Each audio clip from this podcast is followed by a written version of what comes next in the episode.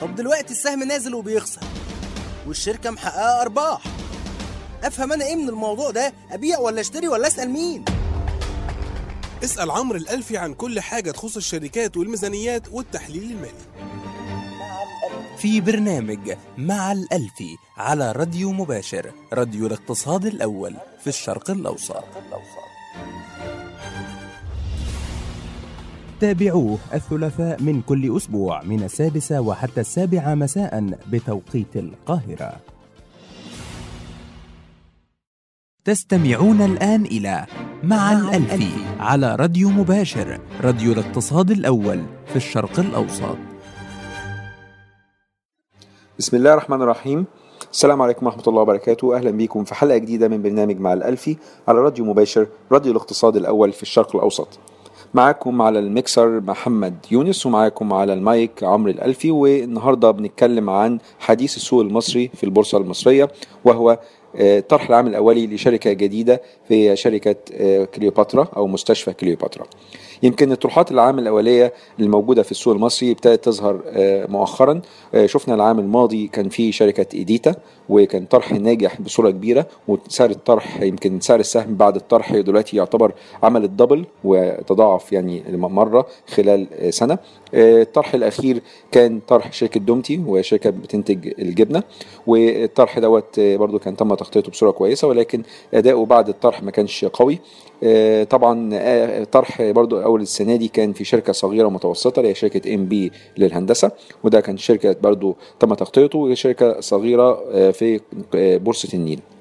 طبعا لا ننسى برضو إن السنة اللي فاتت برضو كان في طرح عام أولي برضو بالنسبة لشركة أعمار مصر ولكن زي ما إحنا عارفين سعر الطرح أو سعر السهم بعد الطرح انخفض تحت سعر الطرح وما كانتش عاملة يعني صدى جيد بالنسبة للمستثمرين. لكن النهارده إحنا بنتكلم على قطاع جديد. قطاع برضو مهم يعتبر ليه علاقة بعدد السكان. إحنا بنتكلمنا قبل كده السنة اللي فاتت اديتا السنة دي بنتكلمنا على دومتي قطاع أغذية والمشروبات وده قطاع مهم وحيوي ويعتمد بصورة كبيرة على عدد السكان والنمط الاستهلاكي لأي دولة. النهارده بنتكلم على مستشفى كليوباترا وهي أيضا من ضمن القطاعات نقول الدفاعية اللي هي لازما ولابد إن يكون في طلب على خدمات أو المنتجات هذا القطاع. طبعا يعني الناس بتعيا والناس بتتعالج والناس تعمل عمليات فبالتالي في طلب على هذا القطاع. وخصوصا إن هذا القطاع يعني تم شمله في الدستور المصري الأخير اللي هو حدد نسبة معينة من إجمالي الناتج المحلي بالنسبة لجمهورية مصر العربية أو الدولة ككل إنه يتم استثماره في هذا القطاع، فالقطاع مهم جدا وحيوي ولازم يكون في استثمارات الفترة الجاية. ده بداية، طبعا بيعتمد بصورة كبيرة على عدد السكان. يعني كل ما عدد السكان يكون أكتر كل ما يكون في خدمات بيتم تقديمها بصورة أكبر أو يكون في احتياج لتقديم مثل هذه الخدمات. وطبعا إحنا بنتكلم على السوق المصري ما زال قدامه فترة كبيرة جدا من الاستثمارات يعني عدد المستشفيات حتى المعروفة الكبيرة اللي هي في العاصمة مثلا مدينة القاهرة بيبقى عددها عدد محدود ومعروف. ويمكن الحاجة الكويسة في هذا الطرح إن شركة أو مستشفى كليوباترا هي بتشمل عدة عدة أو العدد من هذه المستشفيات الكبيرة المعروفة زي مثلا مستشفى النيل البدراوي. طبعا في مستشفى كليوباترا ومستشفى النيل البدراوي مستشفى القاهرة التخصصي ومستشفى الشروق. ولكن الاستثمار زي ما قلت هو مهم جدا في هذا القطاع لأن ما الموجود أو المتاح من عدد السراير الموجودة في في مصر مقارنة بعدد السكان يعتبر عدد برضو قليل وبالتالي هناك في احتياج للاستثمارات في هذا القطاع. ومن هنا بيجي أهمية هذا القطاع إن هو قطاع دفاعي. في طلب عليه والطلب ده بيزيد مع الوقت مع زيادة عدد السكان ومع زيادة طبعا مستوى المعيشة دلوقتي بيبقى فيه تطلبات أكتر طلبات أكتر على الخدمات الصحية والرعايه الصحية. وطبعا الوعي الصحي دي حاجة تانية بتفيد طبعا إن هو الناس بتروح مستشفيات أكتر وبتروح تستشير الأطباء بصورة أكتر. ده بالنسبة للقطاع. ويمكن القطاع برضو أهميته بترجع إن قطاع زي ما قلت دفاعي وبالتالي هناك طلب عليه ولكن اللي الأهمية فيه أكتر إن هو في السوق المصري هو غير ممثل بصورة كبيرة. يعني عادة أو أو مش عادة نقول تاريخيا لو بصينا على أداء السوق المالي المصري هتلاقي إن معظم حجم قيمة القيمة السوقية بتاعة السوق بتشمل أو كانت بتشتمل على ثلاث قطاعات كبرى وهي قطاع آه، المالي طبعا بشقيه قطاع البنوك التجارية وقطاع الاستثماري آه، القطاع الثاني هو قطاع الاتصالات. وطبعا الفترة الأخيرة طبعا كان حجم قطاع الاتصال انخفض كتداول وكقيمة سوقية. طبعا لأن في خروج شركات زي فودافون مصر ما بقتش مدرجة في السوق ومؤخرا شركة موبينيل النسبة بسيطة جدا المدرج فيها في السوق مش نسبة بسيطة متداولة في السوق فبالتالي حجم التداول ضعيف جدا. ومصرية اتصالات يمكن الشركة الوحيدة اللي موجودة في السوق المصري اللي هي بتعمل في السوق المصري شركة جلوبال حتى. ما تعتبرش شركة مصرية لأن هي هي شركة مصرية بالفعل ولكن أعمالها مش موجودة في السوق المصري. فعندنا دلوقتي التمثيل في قطاع الاتصالات ضعيف والقطاع الثالث وهو قطاع العقاري. وشفنا السنة اللي فاتت زي ما قلت في أعمار مصر وطرحها اللي كان نجح ولكن للأسف آه، آه، الظروف ما كانتش مساعدة وسعر السهم انخفض عن سعر الطرح. وده يرجعنا برضو لحاجة تانية وهو أداء أسهم الطرح العام الأولي. طبعا بداية لما تتكلم على أي شركة بيتم إدراجها لأول مرة في السوق بتلاقي إن الشركة ديت طبعا مشكلة كبيرة فيها إن هي أنت بتعرفش سعرها كام بالظبط لأن سعر السهم لم يتم تداوله. غير لما بتبقى بتشتري سهم اوريدي متداول في السوق ليه تاريخ وتقدر تبص على تاريخه وتشوف حجم الطلب عليه وحجم التنفيذات وبالتالي تقدر تقيم وتشوف إذا كان هتقيم بقى بتحليل أساسي أو تحليل فني. طبعا التحليل الفني هيقدر يقيم لأن في تاريخ وأسعار. ولكن لما نتكلم على طرح عام أولي المحلل الفني مش هيقدر يقول لك توصيه على آه، شراء أو بيع أو السهم ده اتجاهاته عاملة إزاي؟ لأن السهم لم يتداول حتى الآن. وبالتالي مفيش تاريخ ليه وبالتالي ما يقدرش يحدد إيه المستقبل اللي هو متوقع يحصل فيه. وبهذه الحالة أو في هذه الحالة بنضطر أو مش مضطر إحنا طبعا لازم نرجع للبيسكس في. يعني بغض النظر كان سهم في طرح عام أولي أو في موجود في السوق وإحنا لازم ترجع لأساسيات البورصة أو أساسيات الاستثمار في البورصة وهو إن أنت بتاخد حصة أو بتشتري حصة في بزنس أو في نموذج عمل إن أنت بتقول أنا شريك في شركة وبشوف الشركة دي أدائها عامل إزاي وبناء عليه سعر السهم عاجلا أم اجلا هيعكس هذه هذه القيمه أو هذا الأداء اللي أنت بتتوقعه واللي أنت بتنشده في آه، من من ناحية الاستثمار في هذا القطاع أو في هذه هذه الشركة. فبالتالي بنرجع للتحليل الأساسي ونشوف إيه التقييمات اللي ممكن تكون موجودة بناء على التحليل الأساسي. في هذه الحلقة إحنا هنتكلم عن تقييم أو رؤية لتقييم بتاع شركة آه، آه، مستشفى كليوباترا.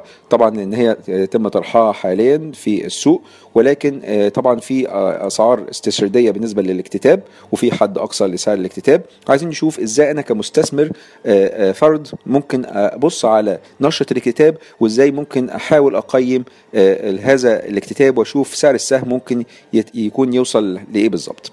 هنطلع فاصل بسيط ونرجع نكمل معاكم. قصة مستشفى كليوباترا والطرح العام الأولي الحالي في السوق المصري. وداخل علينا داخل علينا محمد عادل. بيستلم الخبر.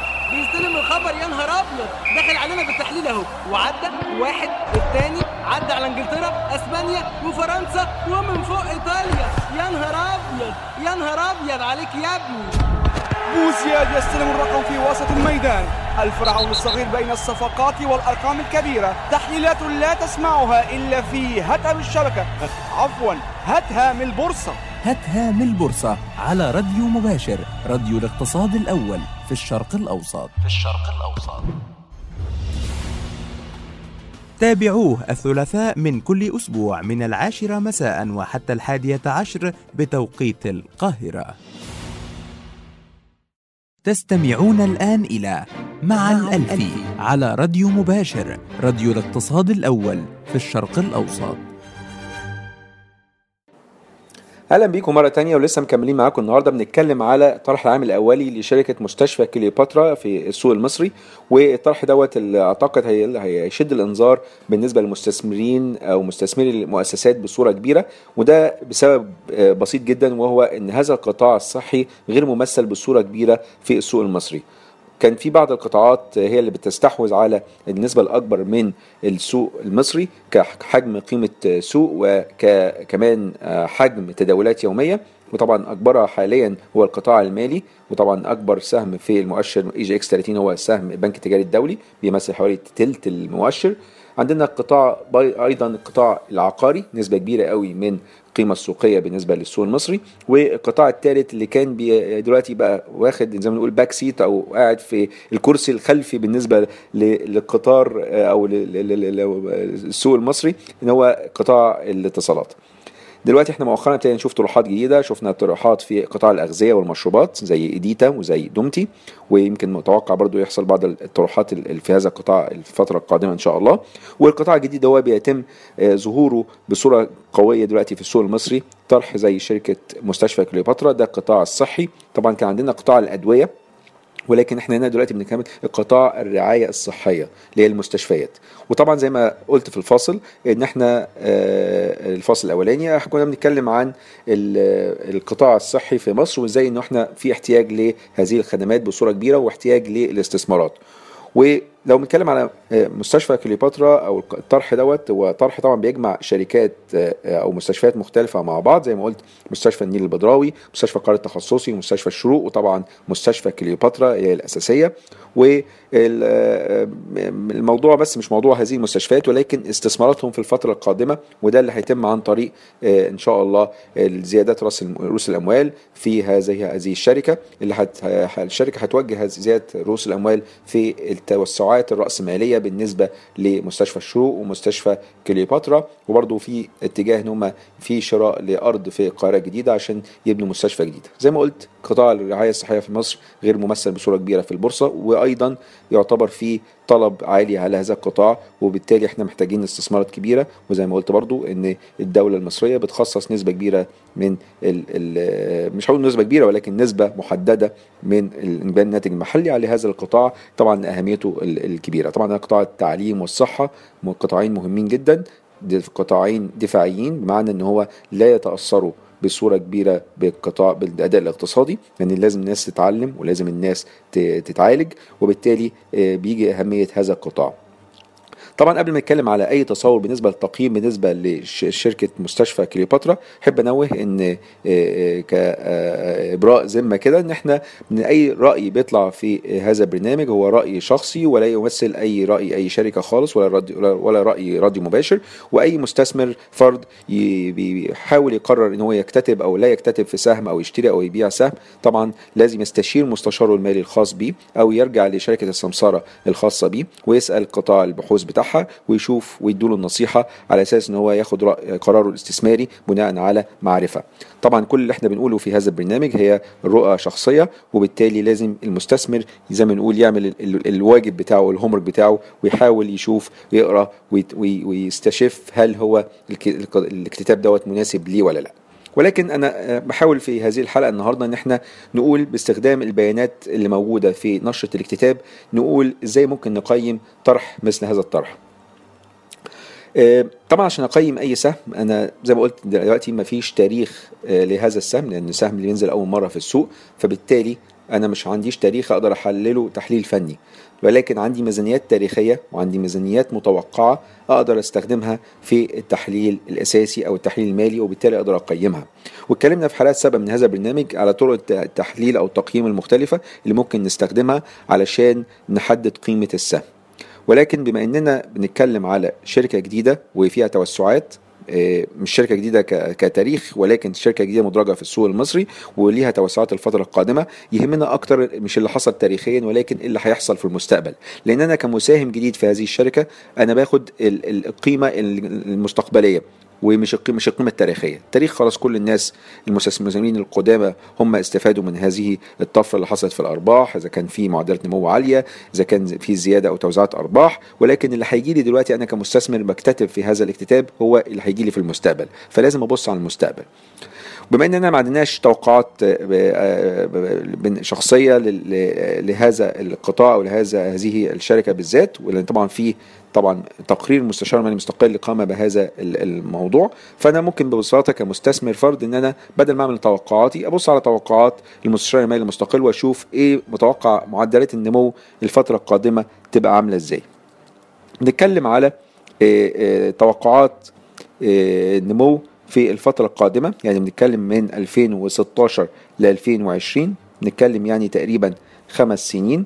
لو بصينا على معدل النمو ال- ال- المركب السنوي اللي بالنسبة لهذه الشركة لو حطينا قلنا 2016 وبعد كده قلنا لغاية 2020 نتكلم 16 ل 17 دي سنة 17 ل 18 سنة تانية لغاية 19 سنة تالتة 2020 سنة رابعة. فأربع سنين كده يعتبر توقعات بالنسبة أداء أو بالنسبة لتوقعات المستشار المالي المستقل هو توقعاته بتقول إن الأرباح هتزيد بمعدل سنوي مركب 48% سنويا.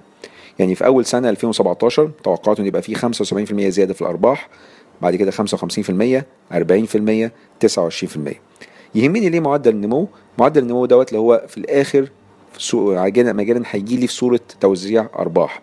وفي الآخر برضو صافي الربح حتى لو لم يتم توزيعه هو موجود في قيمة آه، قيمة الشركة آه، كاش بيعيد يعاد استثماره في الشركة وزي ما قلت في استثمارات الشركة هتقدم عليها الفترة القادمة. فبالتالي يهمني جدا إن هي يكون في عائد حتى لو الشركة هتخلي الفلوس بتاعتها مش هتوزعها في صوره نقدية إن هي تعيد استثمار هذه الأموال وبالتالي تعمل لي عائد أعلى. أعلى من العائد اللي أنا بطلبه بطلبه كمستثمر. طبعا بداية إحنا الطرح بتاع مستشفى كليوباترا يمكن الحد الأقصى لسعر الطرح هو 12 16 12 جنيه 16 قرش.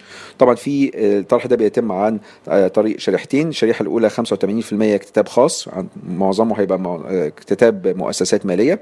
والنسبة الأخرى إلى 15% اكتتاب أفراد وده هيتم تحديد سعره طبعا بناء على نظام ال book building أو بناء الدفاتر.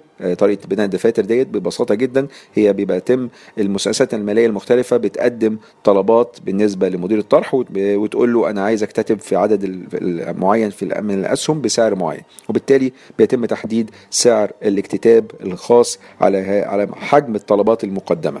ولكن هناك سعر استرشادي تم تحديده ولكن ده استرشادي زي ما بنقول ولكن آه، آه، مش مش مؤكد يعني السعر هيكون في هذا ال- ال- ال- ال range ال range بتاعه من 8 75 8 جنيه 75 قرش لحد 11 جنيه 88 قرش.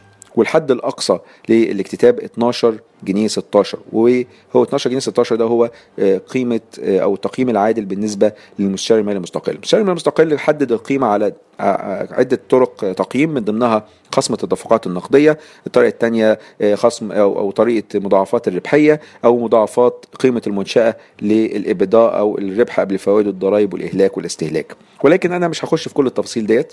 طبعا في ال- اللي هي الأسهل نسبيا إن أنا بشوف ال- سعر الطرح واقارنه بربحيته أو ربحية السهم وده يجيب لي مضاعف ربحية وأقارن مضاعف الربحيه بالشركات المثيله في نفس القطاع. ولكن أنا هبص على حاجة تانية. أنا بتكلم على المستقبل ولازم يبقى في معدلات نمو في الفترة القادمة والمعدلات النمو دي واضح إن هي تبقى معدلات نمو كبيرة زي ما قلت 48% سنويا لمدة أربع سنين يبقى لازم أبص على المستقبل. فعلشان أشوف قيمة عادلة لهذا السهم لازم أشوف أتخيل إن أنا كمان أربع سنين السهم هيبقى قيمته قد إيه وبالتالي أشوف النهارده واعمل له عملية خصم وأشوف قيمة السهم النهارده هتبقى عاملة إزاي. طيب زي ما قلت في معدلات نمو في الإيراد في الأرباح. طبعا ده مبني على توقعات بالمستشار المالي المستقل. فأنا هعتبر إن هذه التوقعات أنا هسلم بيها. إن أنا هقول إن هي دي توقعات عادلة وتعكس الأداء المستقبلي للشركة. ولكن أنا هبص على بعض آه، آه، ال- الأرقام اللي هي هتساعدني في هذا التقييم. في هذا التقييم الواحد ممكن يستخدم عدة طرق زي ما المستشار المالي المستقل استخدم. ولكن أنا هستخدم هنا طريقة بسيطة شوية إن هي طريقة آه، راسماله الأرباح. بمعنى آخر إن أنا بحول ربحية السهم أو ربحية الشركة إلى قيمة من قيم الأصول وده باستخدام آه، معدل خصم.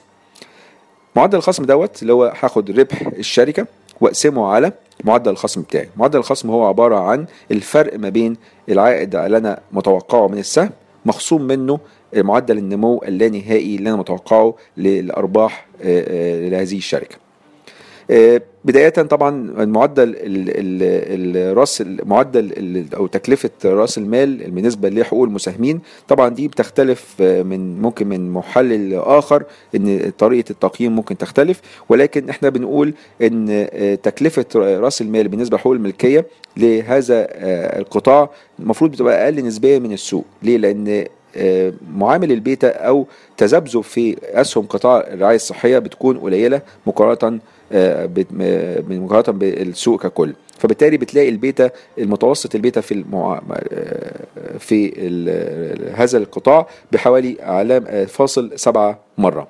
مقارنة طبعا بواحد مرة ده اللي هي البيتا بتاعت السوق. فتحت ال- الواحد معناه إن في تذبذب أقل وزي ما قلت ده قطاع دفاعي. فبالتالي آه، بنلاقي إن قيمة آه، المعامله البيتا بتكون منخفضة عن الواحد. ولكن المعدل الآخر اللي أنا محتاج أعرفه اللي هو العائد المطلوب مني كمساهم في أي سهم بناء على معامل البيت. طبعا لو خدت في اعتباري العائد الخالي من المخاطر بالنسبة للسوق المصري وخدت في اعتباري الع... ال- العلاوة اللي أنا بطلبها علشان أستثمر في البورصة بصفة عامة ممكن يكون آه، تكلفة آه، الحقوق الملكية توصل نقول 17.5% 18% في هذه الحدود.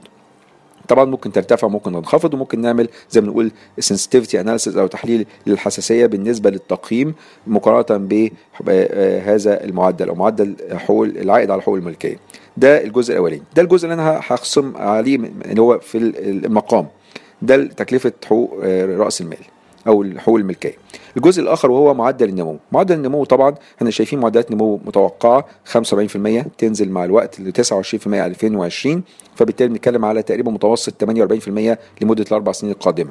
ولكن هل المعدل النمو ده هيفضل يستمر لما لا نهاية؟ طبعا بالطبع لا لأن طبعا اللي بيحصل حالة التشبع بيبقى معدلات النمو بتنخفض وبالتالي توقعاتنا للمعدلات النمو اللانهائي ممكن تبقى أنا أعتقد ممكن تبقى في حدود ما بين 10 ل 12% سنويا لما لا نهاية معنى لحد ما شاء الله. فبالتالي لازم آخد ده في اعتباري. ما أقدرش أقول إن هيبقى حاجة 20% هيبقى رقم كبير جدا.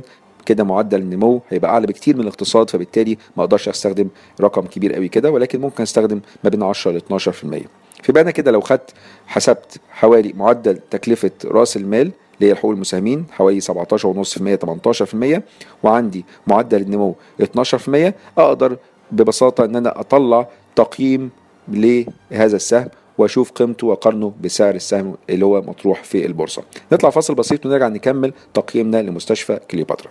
أرقام تصنع الفن وفن يقاس بالأرقام صناعة مبهرة تخفي خلف الأضواء ميزانيات كبيرة ما بين التكاليف والإيرادات أسرار وأخبار لن تعلمها إلا هنا في بورصة الفن مع محمد إسماعيل على راديو مباشر راديو الاقتصاد الأول في الشرق الأوسط. في الشرق الأوسط. تابعوه الخميس من كل أسبوع من الحادية عشر مساء وحتى الثانية عشر بتوقيت القاهرة. تستمعون الآن إلى مع الألفي على راديو مباشر راديو الاقتصاد الأول في الشرق الأوسط.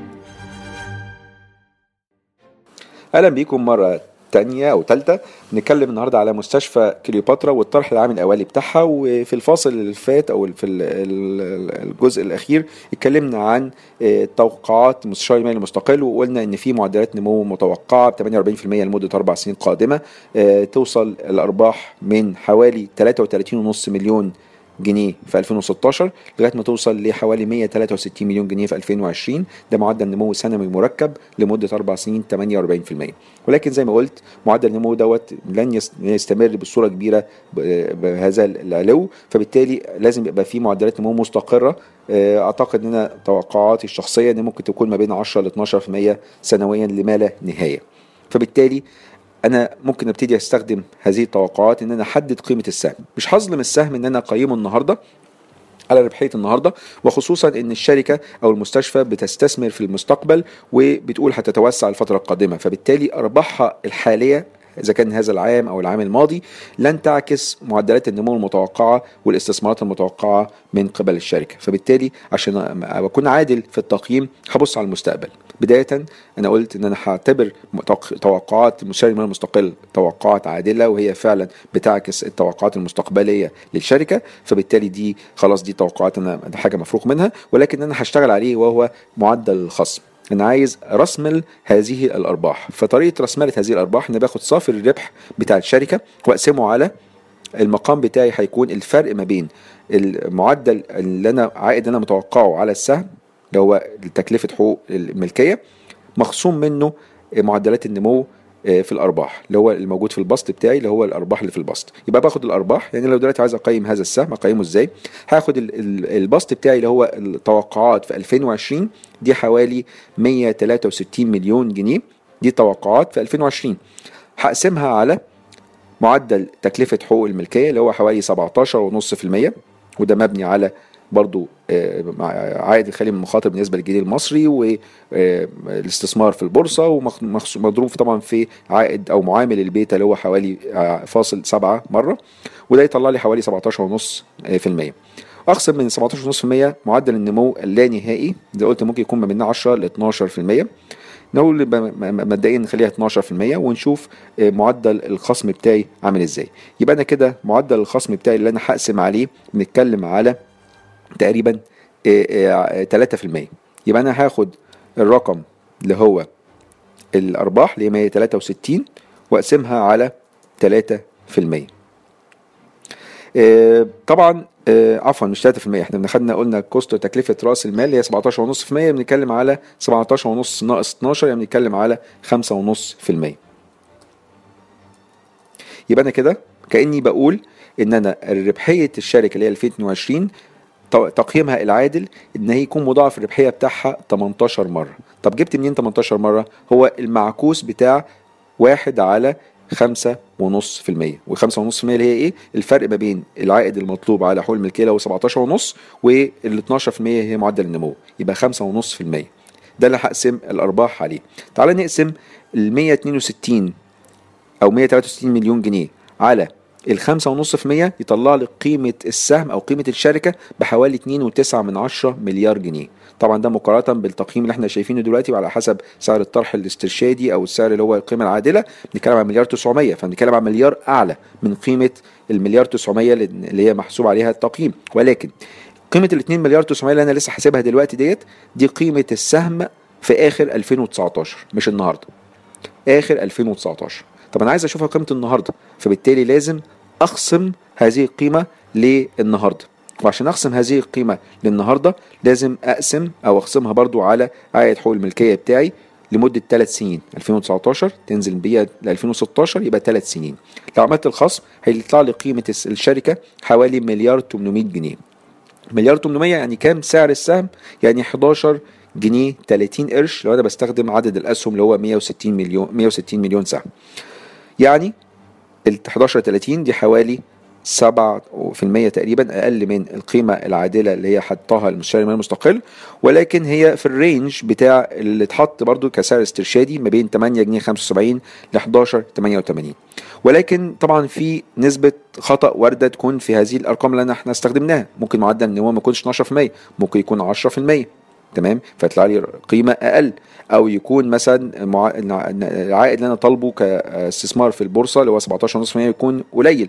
المفروض أطلب مثلا 18.5% فبالتالي ممكن نعمل اللي هو نظام التحليل الحساسية أو ال sensitivity analysis إن أنا أغير بال 17.5 دي أعليها أو اوطيها أو معدل النمو ال 12% ده أعليه أو اوطيه وبيطلع لي ت- تقييمات مختلفة.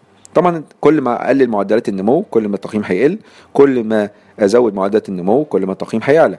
تمام ونفس القصة ولكن العكس بطريقة عكسية بقى. كل ما أزود العائد المطلوب على الاستثمار في السهم القيمة هتقل كل ما أقلله القيمة هتزيد. فبالتالي لو أنا خدت ال- التق- توقعاتنا اللي هي 17.5% قيمة تكلفة آه، آه، الملكية وقلنا 12% معدلات نمو هيبقى التقييم بتاعنا 11 جنيه 30 لو قلت معدلات النمو مش مش 12% هي تنمو مثلا بقول بمعدلات التضخم اللي هو 10% يبقى بنتكلم على 8 جنيه 30 أعلى شو أقل نسبيا من أقل سعر في السعر الاسترشادي السعر الاسترشادي ده هيهمني جدا أعرف نتيجته. نتيجة السعر طبعا بتاع الطرح تكون في أعتقد نهاية هذا الأسبوع.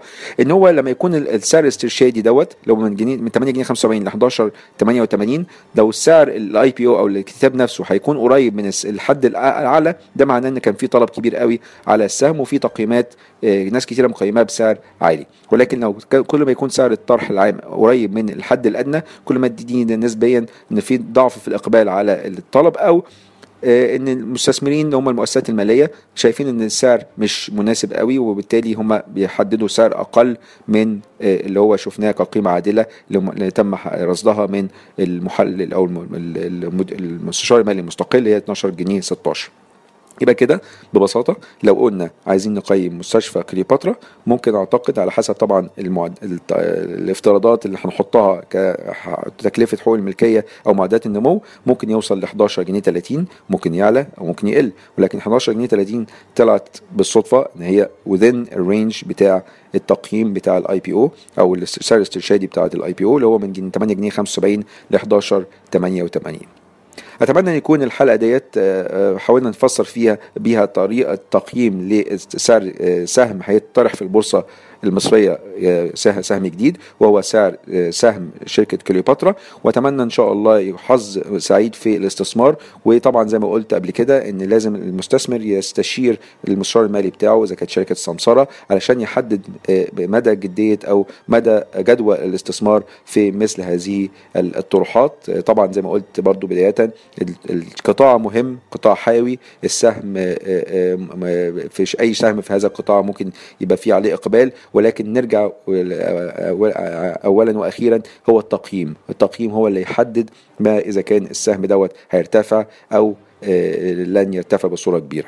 وأتمنى لكم استثمارا جيدا ونلتقي إن شاء الله في حلقة قادمة بإذن الله مع برنامج مع الألفي على راديو مباشر راديو الاقتصاد الأول في الشرق الأوسط. كان معكم عمرو الألفي وكان مع المكسر محمد يونس. نلتقي على خير بإذن الله في الحلقة القادمة. السلام عليكم ورحمة الله وبركاته. طب دلوقتي السهم نازل وبيخسر والشركة محققة أرباح. أفهم أنا إيه من الموضوع ده؟ أبيع ولا أشتري ولا أسأل مين؟ اسأل عمرو الألفي عن كل حاجة تخص الشركات والميزانيات والتحليل المالي. في برنامج مع الألفي على راديو مباشر راديو الاقتصاد الأول في الشرق الأوسط. تابعوه الثلاثاء من كل أسبوع من السادسة وحتى السابعة مساء بتوقيت القاهرة.